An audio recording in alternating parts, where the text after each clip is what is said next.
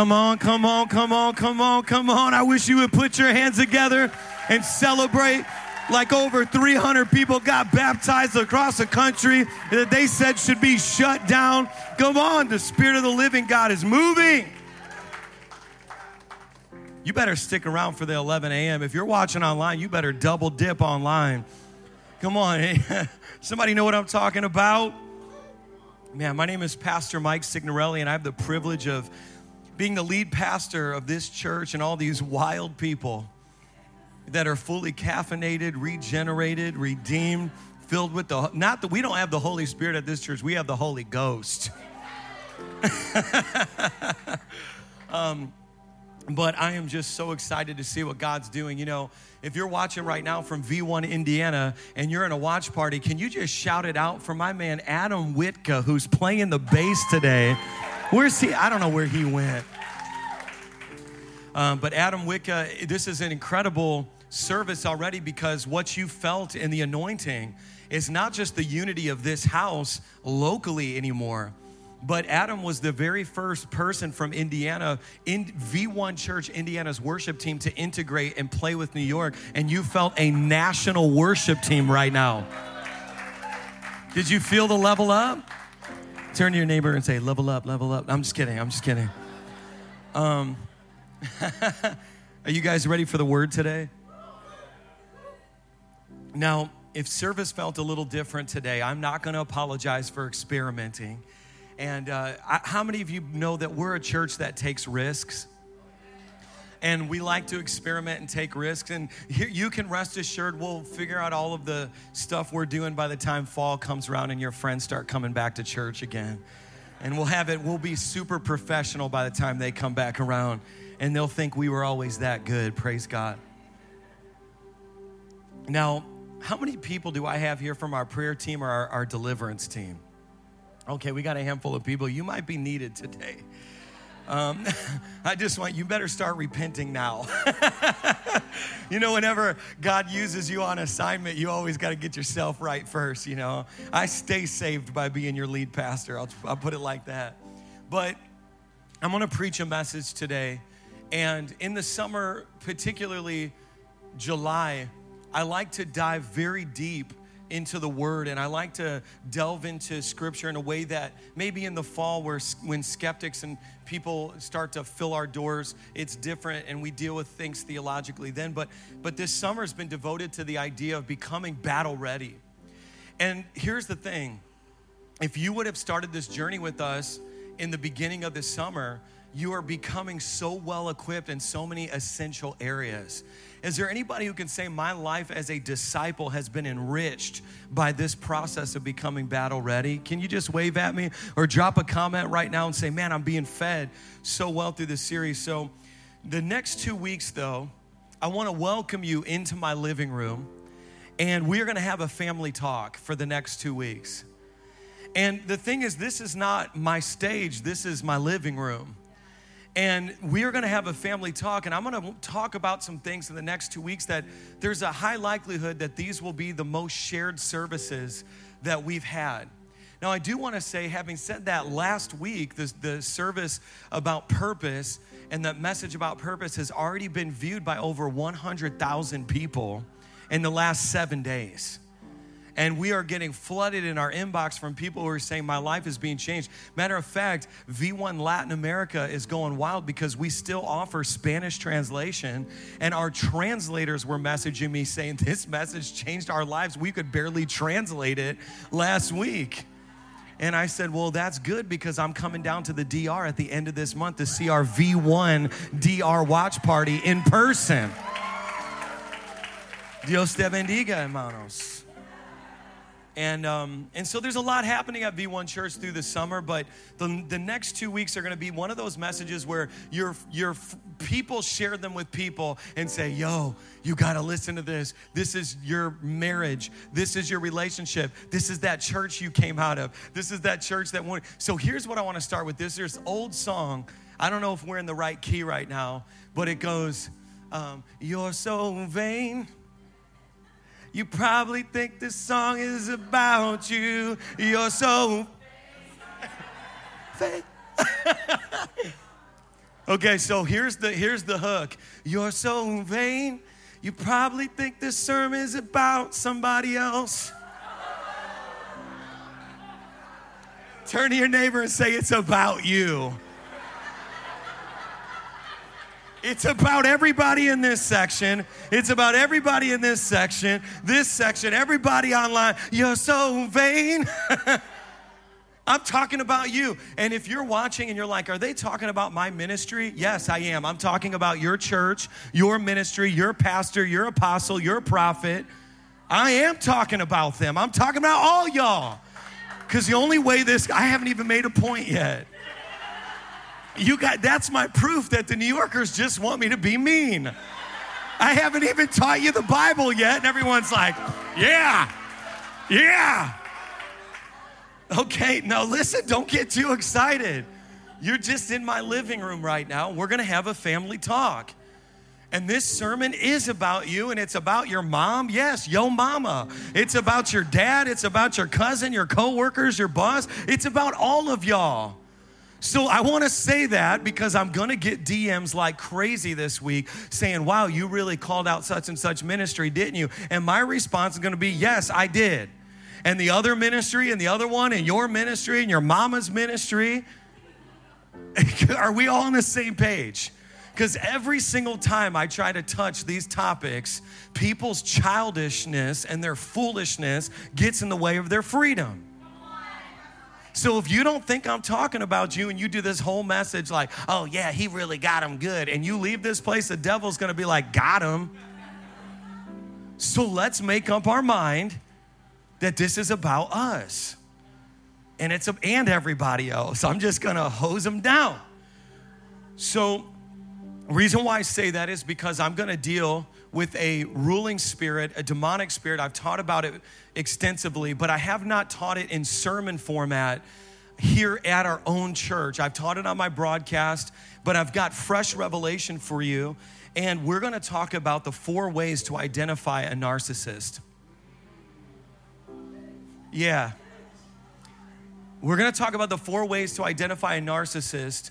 And here's the thing I am not a psychiatrist, nor do I have the right to legally diagnose anybody with narcissistic personality disorder. That is not the intention of my sermon. Are we on the same page? But I will say this in wisdom there are narcissistic tendencies, there are narcissistic cultures, there are, nar- come on, leadership cultures that have narcissistic. And I even want to say this Sometimes you are mothered and fathered biologically and spiritually by people with narcissistic tendencies, and then you become narcissistic even if you don't have that culture in your own house. You have things that need to be rooted out of you. V1 Church is a rehabilitation center for people who lived under narcissists at other churches, and they're not narcissistic, the people who come to our house, but I even have to break narcissistic tendencies off of them because sometimes you can be so well accustomed accustomed to abuse that you act like your abuser and don't even realize it. So I want to clear the air. We have pastors that need this message. We have connect group leaders that need this message. We have congregation members that need this message. Is everybody hearing me? Okay. And uh, it starts with me, to be honest with you. It starts with me. And in my 20s, I believe that I struggled because of father wounds with narcissism. As a matter of fact, I hurt a lot of people because I wanted it to be about me all the time. By the time I showed up to New York and started pastoring this church, there were many congregation members who were convinced that this was the healthiest church they ever attended, but they didn't realize that I was a reformed narcissist. I was a humbled, dare I say, humiliated narcissist. That, and I believe that people can change. Does anybody else believe that? But oftentimes, the most wounded, delicately emotional people tend to mask that with narcissism and pride. And, and you know, we find all these masks that we put on to cover up this scared little child that never received the attention and the affirmation that they needed. And that scared little child inside of us that never was given a chance to grow, that was never given a chance to receive proper boundaries for how to receive attention begins to put on the mask of pride, the mask of narcissism. And so, how can we be the church that takes off the mask? You know, I believe, and my wife and I were talking about this on the way here, that there is a, a strong man of narcissism here on Long Island. Because here, when I deal with people politically, and if you're a politician watching this locally, just keep taking notes.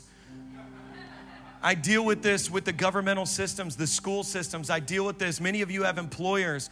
And what happens is they were raised by parents on Long Island that loved them enough to give them a business, but abused them in the transaction. And there's this extreme pressure that's felt to be successful in this region in particular. And it creates these very insecure people. And they're so insecure that they're, that they're violated by anyone else's success. They're violated by anyone else's popularity and receiving attention. And you've created this environment here of rampant narcissism. How many of you believe that revival's on the other side of freedom from this, what we're talking about? Can you see how revivals have lived and died by a solo personality? Because even the devil will, re, will, uh, will allow a level of revival in your midst, knowing that the narcissism in the pews will end up being its undoing. That's good. Can I take you on a journey through the word? Okay, let's go to Second Timothy chapter 3. Do you guys still love me? The next two weeks are gonna be like, I have to decide I still love my pastor because we're in the living room together, we're having a big family talk, and I've got to get in on a surgical level to deal with this stuff, okay? Are you still with me? Second Timothy chapter 3 talks about the end times. Theologically, there is no specific uh, time that's mentioned within this verse. And so it's generally understood by most theolo- uh, theologians that the end times could have started as soon as Acts chapter 2 all the way till now, okay? But when I read the description of what the conditions are going to be like in the earth, it becomes apparent that we are either in it or headed toward it, towards it at a rapid pace. It says, But understand this. And now, the reason why the Bible would ever tell you understand this is, is going to be because there are people who lack understanding. So you every word. Do you, do, does this church believe that every word of the Bible is inspired by God? So don't skip one word, one letter. But understand this that in the last days, the, there will come times of difficulty.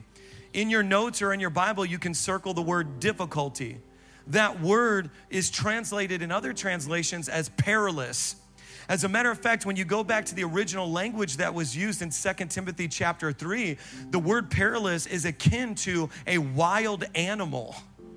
So it's just like if you try to domesticate a wolf, you'd say, I don't know if I can do that. Or have you ever seen people, they try to domesticate a lion and you're like, man, this could become perilous. Right now it's dormant. Right now the, the lion is tame, but it can turn on you. It says in the last days, times are going to become perilous. It's going to be like one day, New York City, you're taking a subway, and the next day it's completely flooded and you can't get in. It's like a wild animal. You never know when things are going to change. One day life is normal, and then all of a sudden a global pandemic hits and it's a lockdown and you can't get toilet paper. It's like a wild animal animal that you thought you domesticated until it revealed its true nature.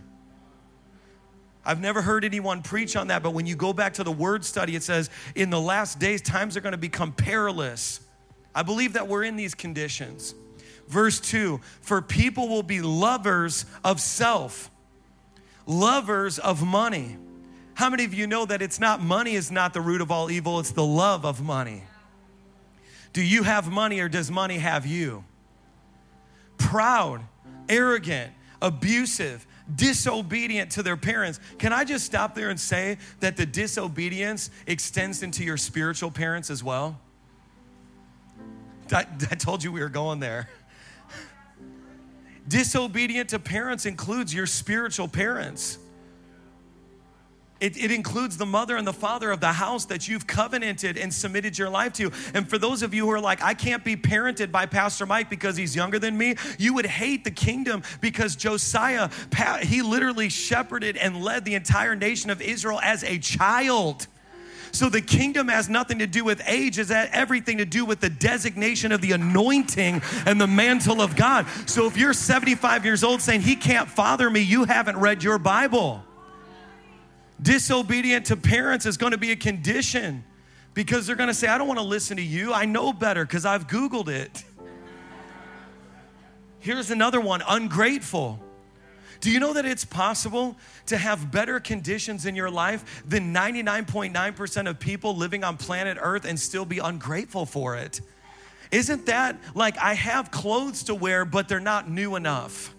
I have a, a car to drive, and 90% of hum, human beings on the planet are not privileged enough to own a car, but we need a newer car. And we are ungrateful. And then when the church dare ask you to grow in generosity, you blame us for being prosperity gospel and say all we want is money. But you didn't say the same thing to the diner down the street that you spent $100 for a meal that already brought your high blood pressure even higher. Second Timothy chapter 3 says, In the last days, it's gonna be like that. Do you still love me? We're in the living room right now and we're having a family talk. Spurgeon said, There are sanguine brethren who are looking forward to everything growing better and better and better until at last this present age ripens into a millennium they will not be able to sustain their hopes, for Scripture gives them no solid basis to rest upon.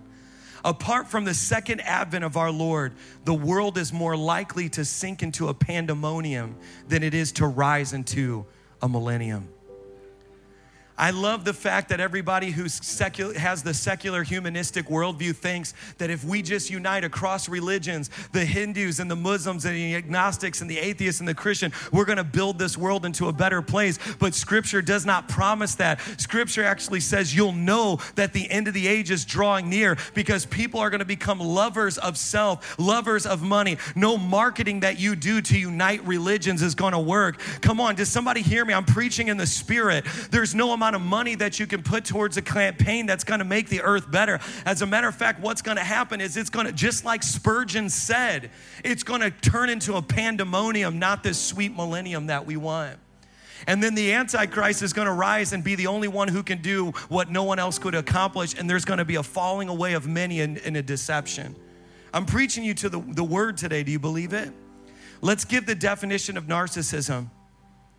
Narcissism excessive interest in or admiration of oneself and one's physical appearance.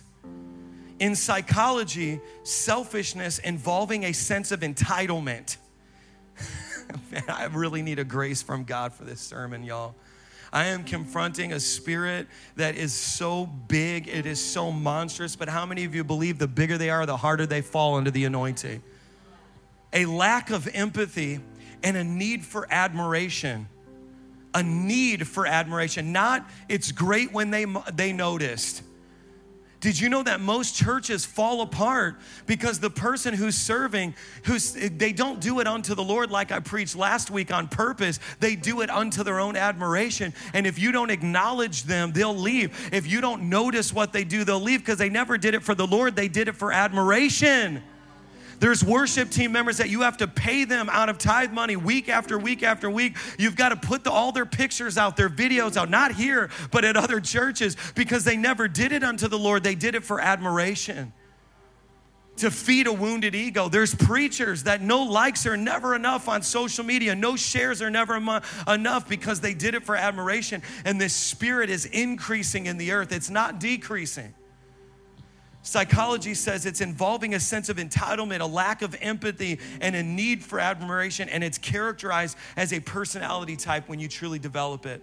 I want to read to you Romans chapter 12, verse 3. The way that you fight a demonic mindset is with Holy Scripture. Do you believe that?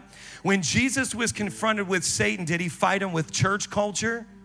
Did he fight him with a worship song? I just got to turn my worship song up. That's cool. But Jesus didn't fight like that. He fought with the sword of the Spirit. And some of the songs that we're singing in this era are not even theologically sound, anyways. And the devil's like, turn it up louder. Sounds just like what I told that worship leader when they believed it. Y'all aren't ready for me today. I don't care. I don't know if you guys can can tell anymore, but I stopped caring about 10 weeks ago because I am I am I am engaged. I believe that Ephesians is true and we are in a spiritual battle and whether or not you fight, I'm going to fight this spiritual battle. Romans chapter 12, verse 3 says, For I say, through the grace given to me, to everyone who is among you, not to think of himself more highly than he ought to think. This is what the Bible tells us. Don't think of yourself more highly than you ought to think, but to think soberly as God has dealt to each one a measure of faith. Think soberly. Soberly is not the, to be sober is not the accident, it's not the, let me get it out. To be sober minded is not the absence of alcohol, it's the presence of the Holy Spirit. Because the Holy Spirit will tell you, stop acting like a fool. The Holy Spirit will get inside your psyche and start breaking down strongholds. And so don't think, and some of you are like, Pastor Mike, I have low self-esteem. I don't think highly of myself. Yes, but sometimes you you will worship at the altar of your own hurt feelings, and that becomes your idolatry. Because guess what? Okay, follow me, y'all. If you walk through this church like this, you're still causing attention to come to you. If you ghost people and say, Well, I don't even talk to anybody, I don't have any friends, I stopped talking to them. Yeah, but you're ghosting them was still an attempt to get attention. I'm getting your business. Welcome to the living room, y'all. Now, pray for me because this is why at the end of this service we may end up in deliverance. Because I believe there's a demonic component to this, and I believe her name is Jezebel. And I'm gonna speak into that because it has to be told, but I wanna mine out the gold from the word. Are you ready? The last vicious act that's attributed to Jezebel is recorded in 1 Kings chapter 21, okay? So if you have your Bibles, you can thumb over to 1 Kings chapter 21, 5 through 16. And what happens is Ahab, adjacent to his palace, is this vineyard which he coveted that vineyard. He, he saw it on a daily basis. And every time he saw it, his desire for it increased more. Guys, I'm preaching in layers, so I want you to think about what vineyard is adjacent to your palace. I want you to think about the thing that you've coveted more and more, the thing that you want more and more. And see, it belonged, this vineyard belonged to a commoner named Naboth. Everybody say Naboth. And he was from a place called Jezreel, which Jezreel is an ancient city at the foot of Mount Gilboa. And when Naboth refused to part with his vineyard, which was the inheritance of his father. It was actually promised to him, it was destined to him. And yes, he was a commoner, but he was a commoner with an uncommon possession of the vineyard. See, what happens is this is a picture of how the Lord graces our lives. We'll be so common, and yet we'll have something uncommon given by God. Mike is an uncommon person raised in poverty. Poverty. He's a common person raised in poverty, but I'll give him an uncommon gift to preach. He didn't earn it. He didn't strive for it. The Lord will release things. There's a grace gift that's released to us, and so Naboth represents all of us who are just normal people from normal families, and yet we are gifted with something uncommon, and it's a vineyard. But you have to protect your vineyard because narcissists will always desire to take something uncommon and make it common. Because, see, the heart of Ahab was actually to make that vineyard into a vegetable garden. And you would think on the surface, what's wrong with vegetables? They're good for your health, they're sustenance to your body. But there's two problems with it in the context of this story. One is that land did not belong to Ahab, it belonged to Naboth. And number two, the Lord had promised that vineyard as a generational blessing upon his life. And so, wherever you see narcissism, you see the killing of generational legacy. And see, the thing is, but I want to go a step further. Narcissism always requires agreement. I'm going to say it again. Narcissism always requires agreement. When you are in a church and you start puffing yourself up and you're being arrogant and you're telling everybody about how you could do it better and how Pastor Mike doesn't see it. And listen, I haven't heard anything this week. I'm just, I've been in church for a long time. This is how all churches work. What happens is, as that narcissism is activating inside of you, the people who listen to your narcissism have to make a choice. Do I become Elijah in this story? Or do I, or do I become Ahab and Jezebel? And it takes intestinal fortitude, it takes courage in your gut to tell even someone who's in leadership the way you're talking is not in alignment with the Word of God. And I sense narcissism and pride, and that's not what we're here to do.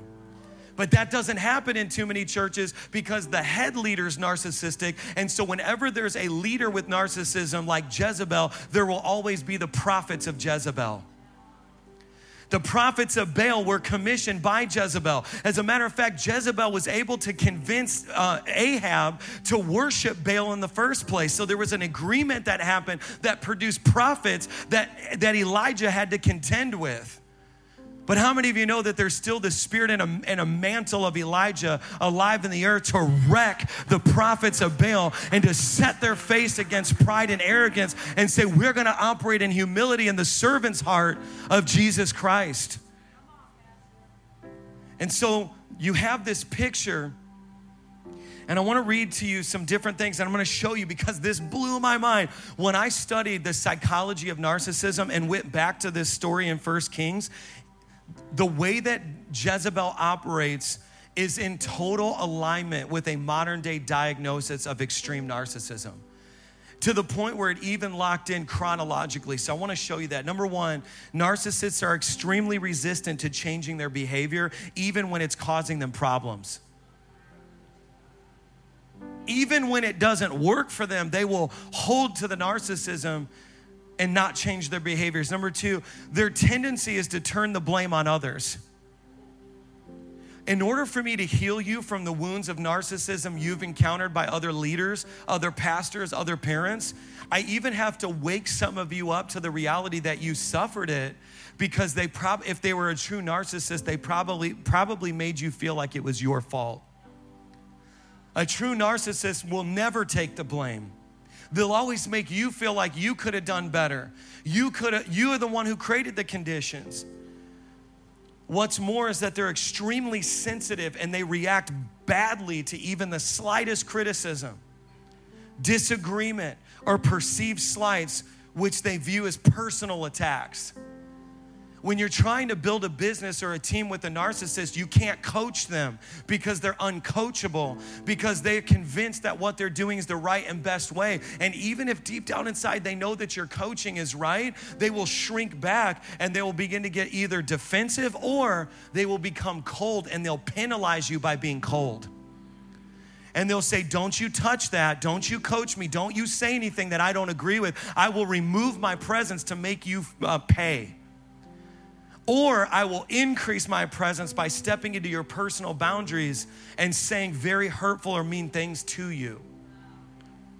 Guys, I'm telling you, this is so necessary for a house because people are gonna want, I feel the presence of God so strongly on this message. People are gonna want the results that we get from the messages like this we preach, but they won't have the courage to preach them.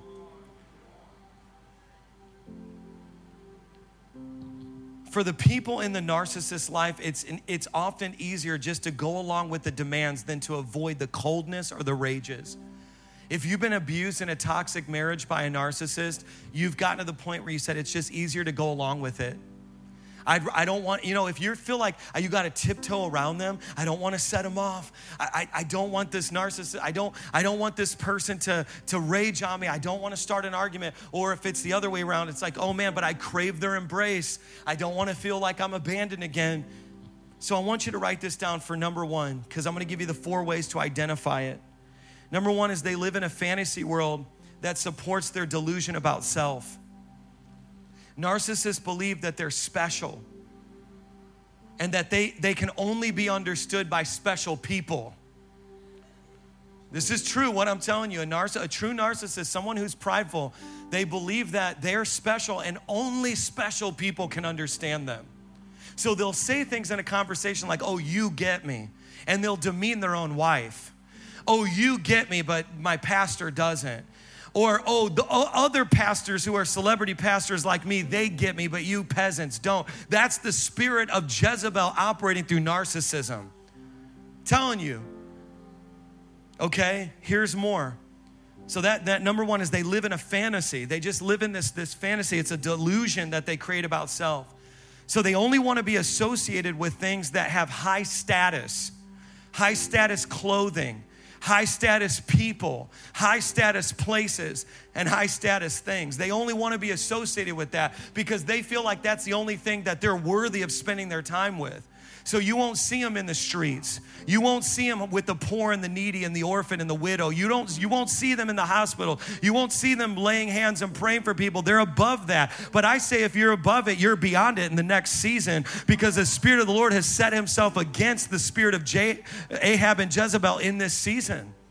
High status. Now it doesn't mean you can't have nice things, but the question is do they have you or do you have them? It doesn't, doesn't mean you can't have status but is your status the result of lifting Jesus among high and making his name known in the earth? And people have drawn unto you to know him.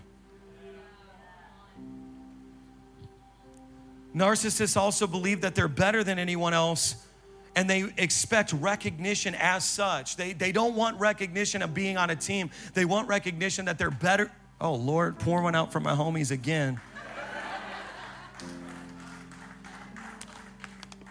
If you can't tell, I'm extremely nervous to preach this sermon because this is not normal to talk about, but it's never talked about and it's wrecked people's lives for a long time. Can I get an amen? Okay. Thank you, Pastor Kiel.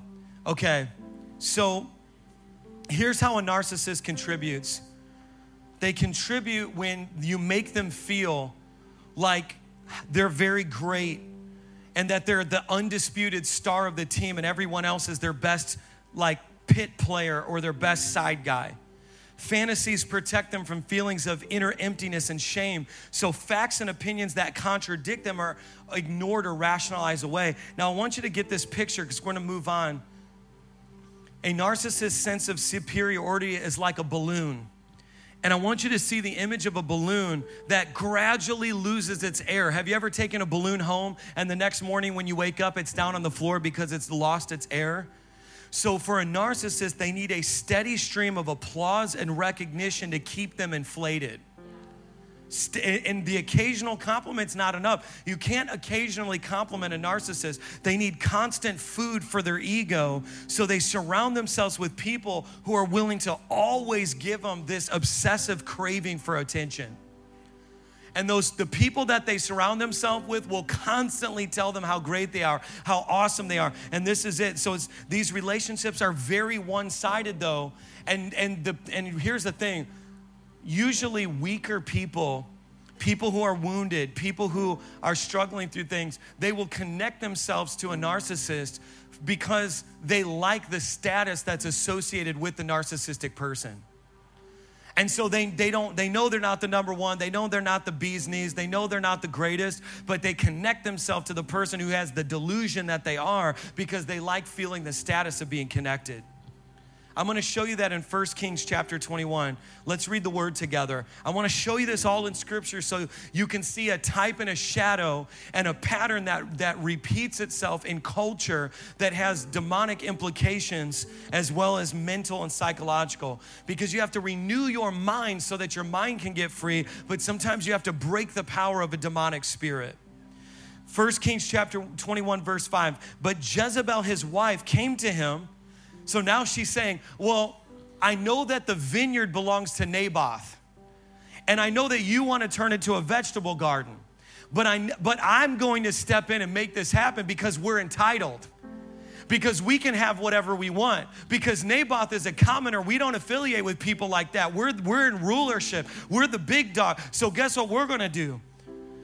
We're going to go down and get it. And she says, because she tells her husband, why, why are you so vexed that you can't eat food? And he said to her, because I spoke to Naboth and he wouldn't give me my vineyard. They didn't schedule me. They didn't post my picture. They didn't share it. They didn't comment. They didn't amen.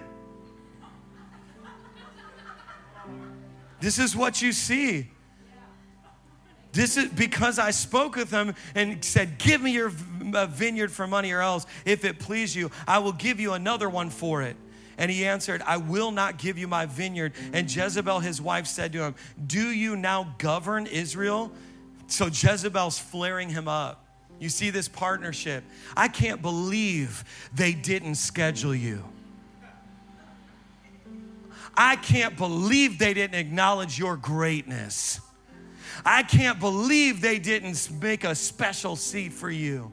Did they know whose car they didn't park in the parking lot? Do you see Ahab and Jezebel, how the cooperation works? It always requires agreement. You know how I know that? Because that's the how you access power in the kingdom is the power of agreement functions in the kingdom of heaven and the kingdom of hell. When you come into agreement that Christ is Messiah, you access the power of the kingdom. When you come into agreement with Jezebel that she's the greatest, you access a demonic horde that you're gonna have to deal with for the rest of your life. And if it pleases you, I'll give you another vineyard. And he said, I will not give you my vineyard. And Jezebel, his wife, said, Don't you lead? And watch this arise and eat bread and let your heart be cheerful. I will give you the vineyard of Naboth the Jezreelite. So, number two, write this down. We're almost done with the four things. Number two, they have a sense of entitlement because they consider themselves special. Narcissists expect favorable treatment as their due. They truly believe that whatever they want, they should get it. They also expect the people around them to automatically comply with every wish and every whim. That is their only value. And if you don't anticipate and meet their every need, to them, you're useless. You're useless to them.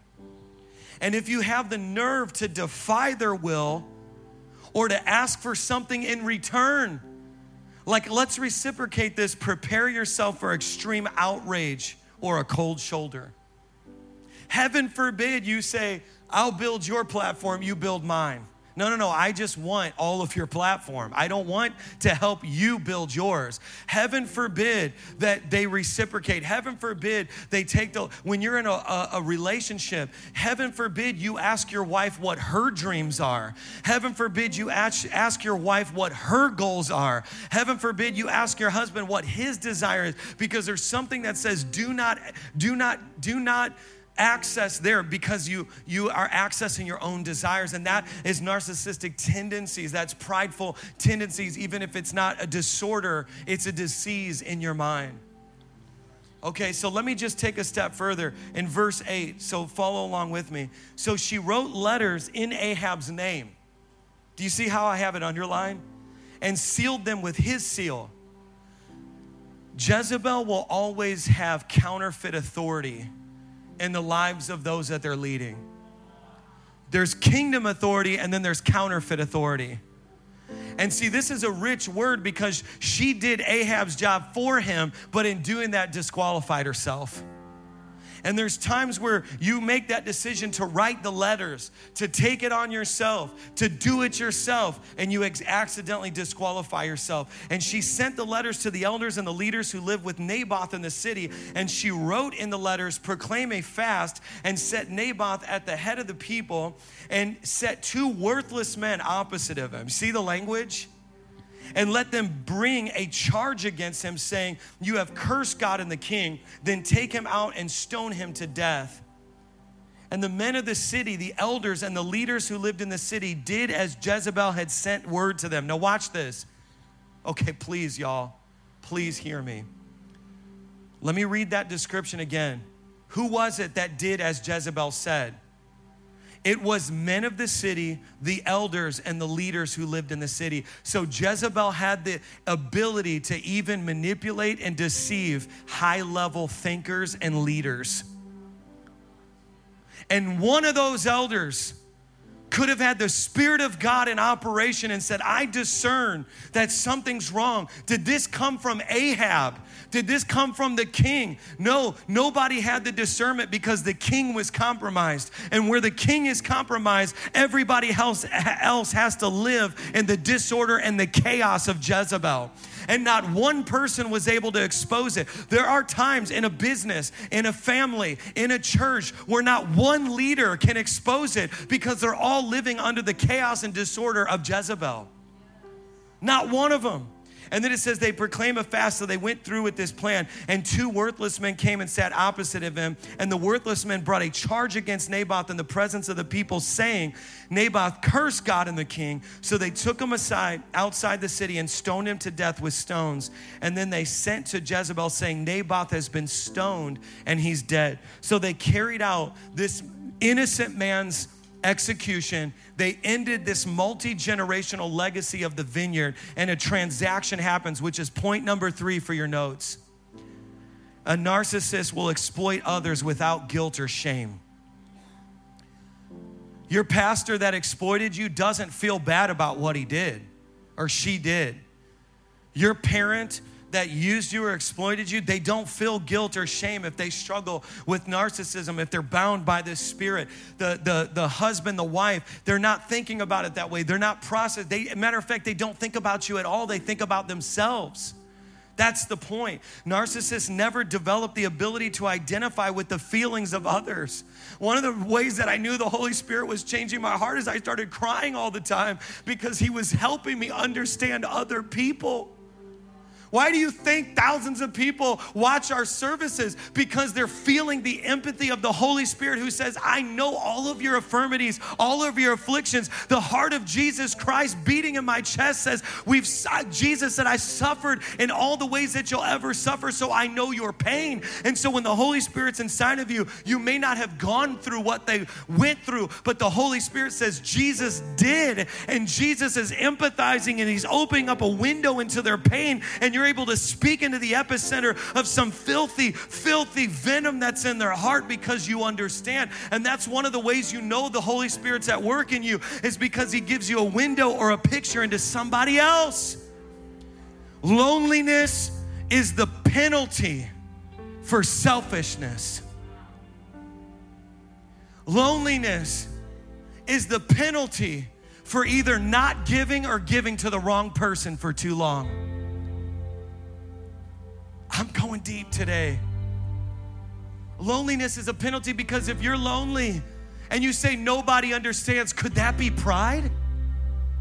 Could, could Jesus be standing right next to you in the worship service and you're saying, Nobody understands me? And he's screaming out emphatically, I suffered in every way to earn the right to say, I understand. And so loneliness is the consequence it's the consequence that we suffer of, for pride. Because when we lower our pride, we say, maybe they don't understand, but I know one who does. They exploit others without guilt or shame. And I remember the first time I started getting free from narcissistic tendencies when I asked myself the question what kind of life does Julie want? What kind of, what does she have in her heart? What's the Lord called my wife to do? When I look at you as congregation members, I'm not imposing on you my own narcissistic agenda. The, this house has been established on to help you discover, help you develop your gifting, and then deploy into the plan of God for your life. But you know where that came from? Some brokenness in prayer, where the Lord punished me with, he, he took that disciplinary rod and beat me into submission and said, Son, I'm gonna make you great when you kill your own false greatness. When you learn how to care for them more than you care for yourself, you'll start becoming more like me. And that's not something that white evangelical megachurch Christianity can produce. Only the cross on that, that hill called Calvary can produce the kind of brokenness that says to, to, to lose your life is to gain it. I don't have any other agenda but your plans and your purposes for your life. And you know when you're being exploited. You know when somebody wants to be the center of attention, but I dare you to put Jesus at that center. I dare you to put your leader at that center. God's representative of his leadership on earth is humans. And if you can't bring people to a pastor, then you don't understand Jesus representing his leader, which was God the Father. Jesus said, I don't do my will, I'm pointing you to another. And so you have churches where all these little empires get built because they can't point to another human representative of God's delegated authority. But Jesus did it. He says, You're not watching me do my own plan, you're watching me do the will of my Father. And so being able to point up is something we learn from the leadership of Jesus. And if you distort that and pervert it, you'll make a cult. But if you get in alignment with the with the true way of doing it, you'll create the kingdom. I am going to break through this wall in the next 3 minutes. I feel so much demonic attack on this word. Verse 15 As soon as Jezebel heard that Naboth had been stoned, this man was killed. His legacy was taken away. He was a common man with an uncommon blessing. He was the hero to all his friends. They said, Look at Naboth. He has a vineyard. God could bless us even on this level of society. He represented a living, breathing testimony. And you know, Pharisaical, prideful, narcissistic people always want to take out living testimonies. Did you know that they didn't want to just kill Jesus? They wanted to kill Lazarus too? Have you read your Bible? Why'd they want to kill Lazarus? Because they want to snuff out anything that bears witness to the wondrous working power of Jesus. So sometimes when you get resistance in your family, when you get resistance in your church, when you get resistance in your business, it's because you're a living, breathing testimony of what he can do. So it says, This is what Jezebel said to Ahab Arise, take possession of the vineyard of Naboth the Jezreelite which he refused to give you for money, for Naboth is not alive but dead. You hear the stone cold language. No concern with his family, no concern with, with, his, with the feelings of the people who will mourn his death. She's only concerned with material possessions. And, and it's so demonic. So demonic. I don't love this equipment more than I love Christina. I don't love my house more than I love the kids that make it dirty. And when you love a dish more than you love the one washing it, you don't have the heart of the Father. And narcissists have made kids feel bad for being kids. And you're living in a museum that you're calling your home, and you got, well, I had an Italian grandma with the plastic on the couch. I don't. But there's a problem when your whole life is covered in plastic. There's a problem when nothing's obtainable, nothing's touchable. Some of you needed a hug so bad, but the pride of your parents wouldn't even let you let them hug you. Because they said, I'm not gonna do that. I'm not gonna do that. That's abusive parenting. They had their own feelings. Look what you did to me. Look what you did to my life. Why do you always have to make me feel this way? That's how narcissists talk. Because they're always so self obsessed with their own emotions and their own feelings. What if you needed to cry? What if you needed an embrace? What if you needed somebody to look out for you? It's a dog eat dog world, but no ship ever sinks because of the water around it. It sinks because of the water that gets inside of it. My kids aren't going to walk away from the things of God because we live in Queens. It's going to be because the spirit of the world got into my home. And the spirit of Je- Ahab and Jezebel sounds like gurus trying to tell you how to live your best life now and how to swipe up for the 10 different things you can do to be successful. But we don't need gurus. We need mothers and fathers that won't take a vineyard from Naboth, that won't steal what's not theirs, but will actually guard and protect the blessing and the provision of God and will have enough discernment to call out Jezebel when she's running her mouth. And if she runs her mouth through city officials, if she runs her mouth through leaders in the church, we can silence every tongue. That's where that scripture, no weapon formed against you, comes from. It was spiritual warfare. It said, No weapon formed against you shall prosper. But the second part of that verse says, Every tongue that rises against you, I will silence it, says the Lord. And the Lord's getting ready to silence Jezebel in this season. The last one I want to tell you, and this is the fourth one. Will you stand to your feet? Jezebel frequently demeans, intimidates, bullies, and belittles other people. Do you hear me? Jezebel frequently demeans, intimidates, bullies, or belittles other people. You're stupid. Why are you so stupid? Why can't you get it? Oh, yeah, so and so stupid. They're dumb. Oh, yeah, they don't understand. They don't get business. They don't get church. They don't know what they're doing. Slanderer, condemner, belittler, belittler. And you begin to do this, narcissists feel threatened whenever they encounter someone who appears to have something that they lack. Do you want to know the truth? This is how crazy narcissism works. Ahab the king is on the palace roof. He's looking adjacent to his palace and he sees a vineyard and just a common man has something. But Ahab was so broken in his masculinity. He's so broken in his identity that he feels threatened that other people in the nation of Israel will like Naboth because he has that vineyard. That's how twisted it is. If you think that money and fame and power and success will stop a narcissist, it will only make it worse. The more Ahab rose into prominence, the more his insecurities grew. You think me handing this microphone to you will make you feel fulfilled?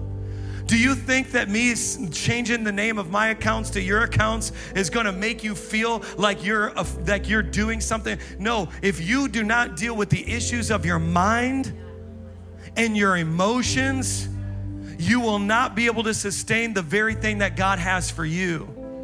And I believe that vegetable gardens for vineyards is exchanging greatness for just being good because you never healed your soul. God wants to heal your soul. Narcissists are threatened by people who don't bow to them or who challenge them in any way. Do you want to know how you know what a preacher and a pastor is really like? It's not how they treat you when you join their church, it's how they treat you when you leave. And I'm sorry. I want to say this. I feel something breaking. I'm sorry that you were treated so badly when you left. That's not the heart of God. We say we're kingdom until people don't mean that be in our church. We say we're about the kingdom, but we wouldn't be happy if someone went to the church down the street and stayed there faithfully for the rest of their life. But the true measure of a pastor is how they treat you when you leave, when they leave the true measure of the church people. We've got teams that we assign to hold a sign that says welcome. Maybe we should have dream team members that signs that say, let's go out for coffee, even if you stop going to this church, because we still love you. That's the heart of Jesus. That's who we are.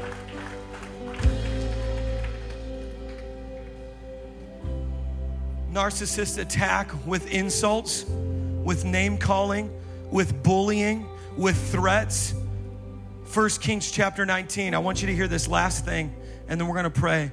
Ahab told his wife Jezebel what Elijah had done and that they, he had killed the prophets. So this is rewinding the story back to the 19th chapter.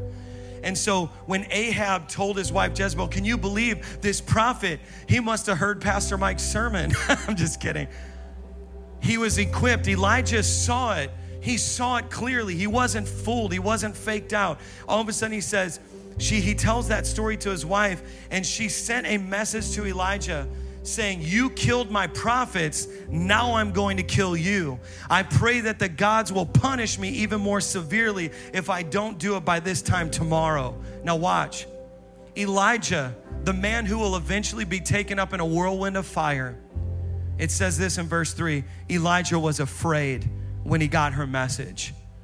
This is how powerful narcissism and pride is. You have city officials, the men and the elders of Israel, intelligent leaders and rulers, all duped by her forging letters. Then you have even the prophet Elijah, who has enough discernment to see it, is so overwhelmed by and so intimidated by this narcissism and pride. It says Elijah was afraid when he got our message. He had just killed hundreds of false prophets before this. So I want to say to all of you, I've seen many mighty men of God end up in narcissistic church cultures because they felt the fear and maybe they were too ashamed to admit it. I, have seen prophetic people say, I, I, can't believe I missed it. I, have I've seen people in, in business, I've seen people in different areas of life saying, I can't believe, or I married this man and I promise he wasn't like this when we were dating. Because a narcissist will bring you in with compliments and then destroy you with criticisms. They'll bait their hook and they'll reel you in by making you feel like the greatest thing alive, and then they'll crush you with criticism. I think some of you, and I've been feeling burdened to say this the whole time, and we're gonna pray. I think some of you have been so wounded that you don't know how to be treated the right way, and you want me and other leaders, sometimes of this church, to repeat the type of treatment you receive because it's become familiar for you to be in bondage. Why doesn't the pastor take me out to dinner? Well, your last pastor did that to manipulate you, and I'm sorry to tell you that he didn't care about you. I do, but I care about you in such a way that I won't become codependent with you. I know this isn't being said, but sometimes when I'm not codependent, people think I don't care about them because they were so used and so manipulated by other leaders that they expect me to repeat the treatment. And I'm saying this in love because this church is a move of God. And I'm telling you prophetically from this stage, and we can rewind this tape and save this moment because this fall, there's about to be a national revival in America. It's ripening now. Do you feel it? This is part one of a two part journey. Who's gonna come to part two next week? Who watching online is gonna tune in? Okay, so sometimes women will tell me, Oh, I'm, I say, Well, what about this person? Aren't you attracted to them? Oh, I don't like them. And really, they've been so abused by narcissistic men that it's infiltrated them on a subconscious level and even affected what they're attracted to. And I've seen women come through healing processes and then find men attractive that they didn't previously think were attractive because God healed them on the unconscious and conscious levels. And then they were married in no time. Because sometimes, even what you go to look for is a repeat of the same prison that God unlocked you from.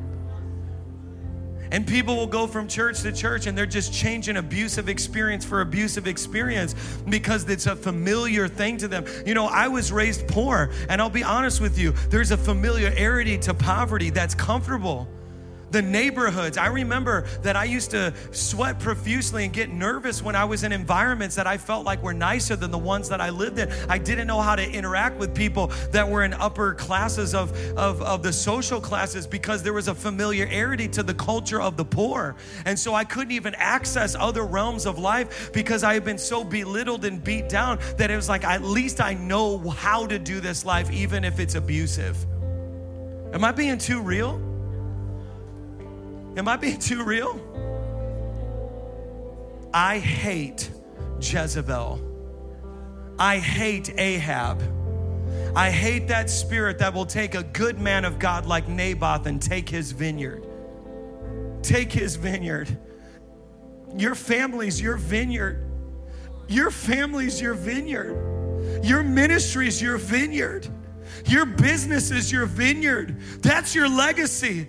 Come on, that's going to be handed down to your family. And this narcissistic spirit has subdued many of us. So I want everybody to lift their hands right now because we're going to go through a moment of just breaking this thing off of our life. We've got a few more moments before service changes over. I want everybody, we're just going to go through a time where we're going to start with us, but then we're going to break these curses off of ourselves. Is anybody here ready to get free? Is anybody here ready to get free? Everybody just share this prayer with me, just say these words Father, I humble myself. Forgive me for pride. Forgive me for narcissism. Father, I accept your healing. In the areas I'm wounded, in the areas I need confidence, in the areas that I've struggled, heal that place now. Break every chain off of me. I renounce Ahab and Jezebel. I break and release myself from every curse from that demonic system. Manipulation, that curse is broken. Domination, that curse is broken. Control, that curse is broken. I am free from ungodly soul ties of past leaders, of past pastors, ungodly soul ties. I sever them in the spirit now. I am free. I am free in Jesus' name. Come on, celebrate your freedom with me. Celebrate your freedom with me, church.